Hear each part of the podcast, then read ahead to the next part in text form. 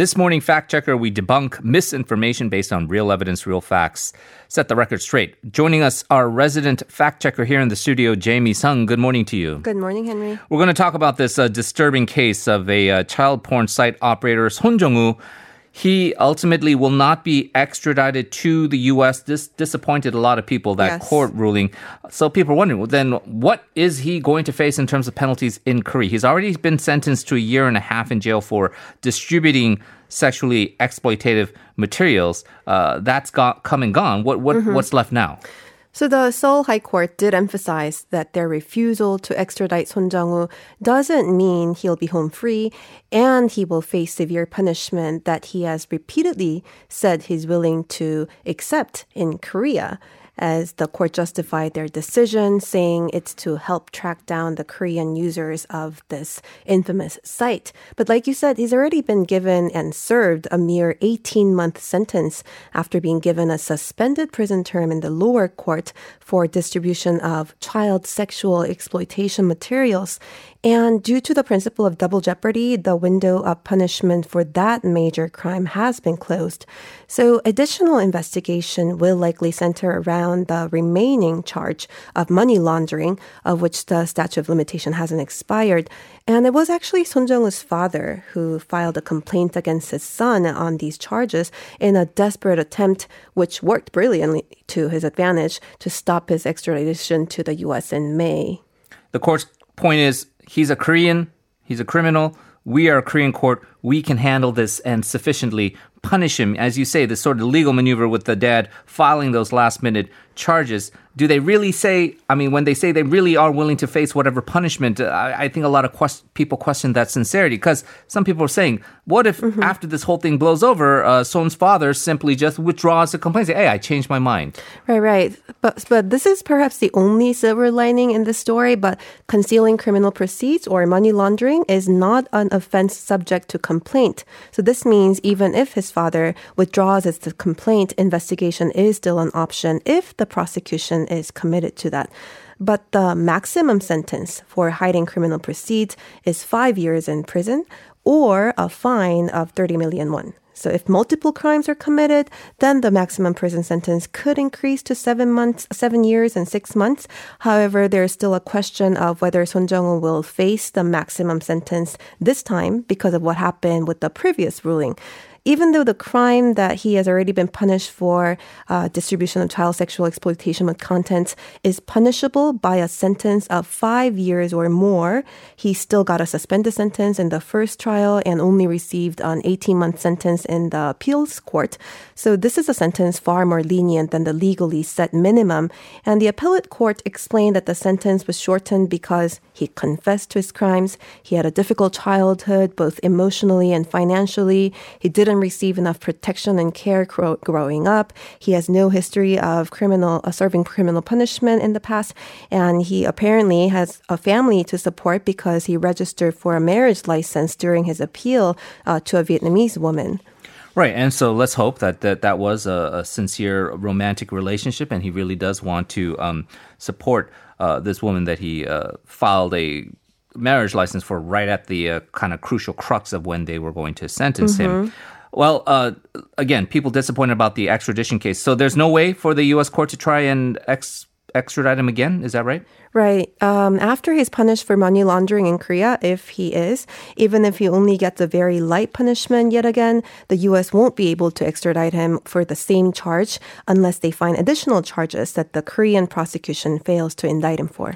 Well, uh, I think it is safe to say that the uh, disappointment felt by a lot of people uh, probably will linger, especially with how the court uh, conducts itself going forward with these uh, future trials of money laundering. Let's talk about the Anti Discrimination Act. This is going to be uh, a special three part series, as we said here on this morning, starting on Wednesday. Uh, there are some, uh, I guess, uh, fake news uh, Yes. abounding about this. So let's look at some of the claims online. One uh, fake news or uh, one false claim is that the act grants foreigners the comprehensive right to vote. What are they saying? Yeah, so some people have written online that the anti discrimination bill gives foreigners, or they're saying the Chinese in particular, the right to vote in Korea's presidential or general elections. And they're asking other people to spread the news to stop the bill from being passed. However, what the bill does is to ban discrimination based on nationality. And these people are blowing this out of proportion and going as far as to say that foreigners will have the exactly same rights as Korean nationals, including the right to vote. Right. The issue is the legislation cannot determine a person's right to vote. The Constitution is what stipulates who can and can't vote, right? Exactly. Article 24 of the Constitution states that Korean nationals who are 18 and older have the right to vote only if they're registered as Korean citizens. This includes overseas residents who have been registered as Korean citizens for more than three months at the time of finalizing the list of constituents. Uh, in local elections, even foreign residents who have had permanent resident status for at least three years can vote as per the revised Public Official Election Act, but this revision was made in 2005. But unless the election law is revised again or the constitution is amended, no Korean law would give voting rights to foreigners in Korea. Right. So don't worry, guys. I, I, won't be able to vote in any of these uh, presidential or general elections anytime soon. So that's false. uh, besides that, there are also people saying that there's this anti-discrimination bill, and this is really largely, again, trying to spur up this anti-foreigner sentiment. It would mm. legalize legal. Uh, um, uh, migration and then lift all restrictions on hiring foreigners. Is there any truth to that? Not at all. The anti discrimination bill has nothing to do with migration or employment of foreigners. So, foreigners' freedom of movement is only granted in cases of legal entry as mandated by international law, meaning you need a valid passport and visa and meet the legal requirements to be able to stay in Korea for a certain period of time. And this is also stated in the International Human Rights Treaty that has been ratified by Korea. Uh, likewise, the Anti Discrimination Act is not going to lift the current limits uh, if it is enacted on the number of foreign employees or working conditions imposed by the Act on Employment of Foreign Workers, as those restrictions are not seen as discriminatory, but rather necessary for protection of Korean workers, as ruled by the Constitutional Court several times already.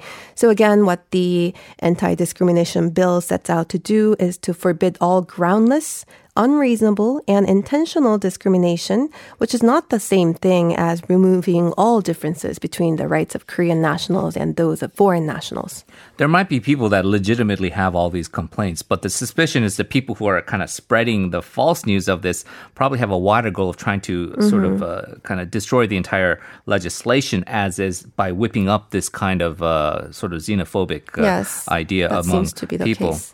Okay, one more uh, fake news to debunk here. This a new strain of swine flu. We talked about this last Wednesday on our show that a team of researchers in China studied this new strain of H1N1. They call it the G4 virus, infected pigs and humans, although the human to human transmission has not yet been established. Uh, right. After hearing the news, a lot of people wondered, and uh, as, a, as, a, big fan of this product, uh, we're wondering if it was safe to eat samgyeopsal or the, the pork loin. It's very popular in the summer. So, yes. can the virus spread through pork consumption? The expert consensus is that it's highly unlikely. Swine flu is a respiratory disease spread through the air, so contracting it while cooking raw meat is unlikely, and the flu virus is vulnerable to heat, so if you boil, fry, steam, or otherwise just use heat to cook pork, there's no reason for concern, according to experts. Also, no Chinese pigs or pork is allowed into Korea, as importation of Chinese pigs or pork has never been allowed due to frequent outbreaks of livestock diseases in China, such as the foot and mouth disease and African swine flu. And authorities have added that processed food from China containing pork products is imported only after proper heat treatment to kill all viruses and bacteria big sigh of relief for uh, all of us out there who want to continue to safely uh, consume pork. Jamie, as always, thank you very much. We look forward to talking to you again next week. Me too. Thank you.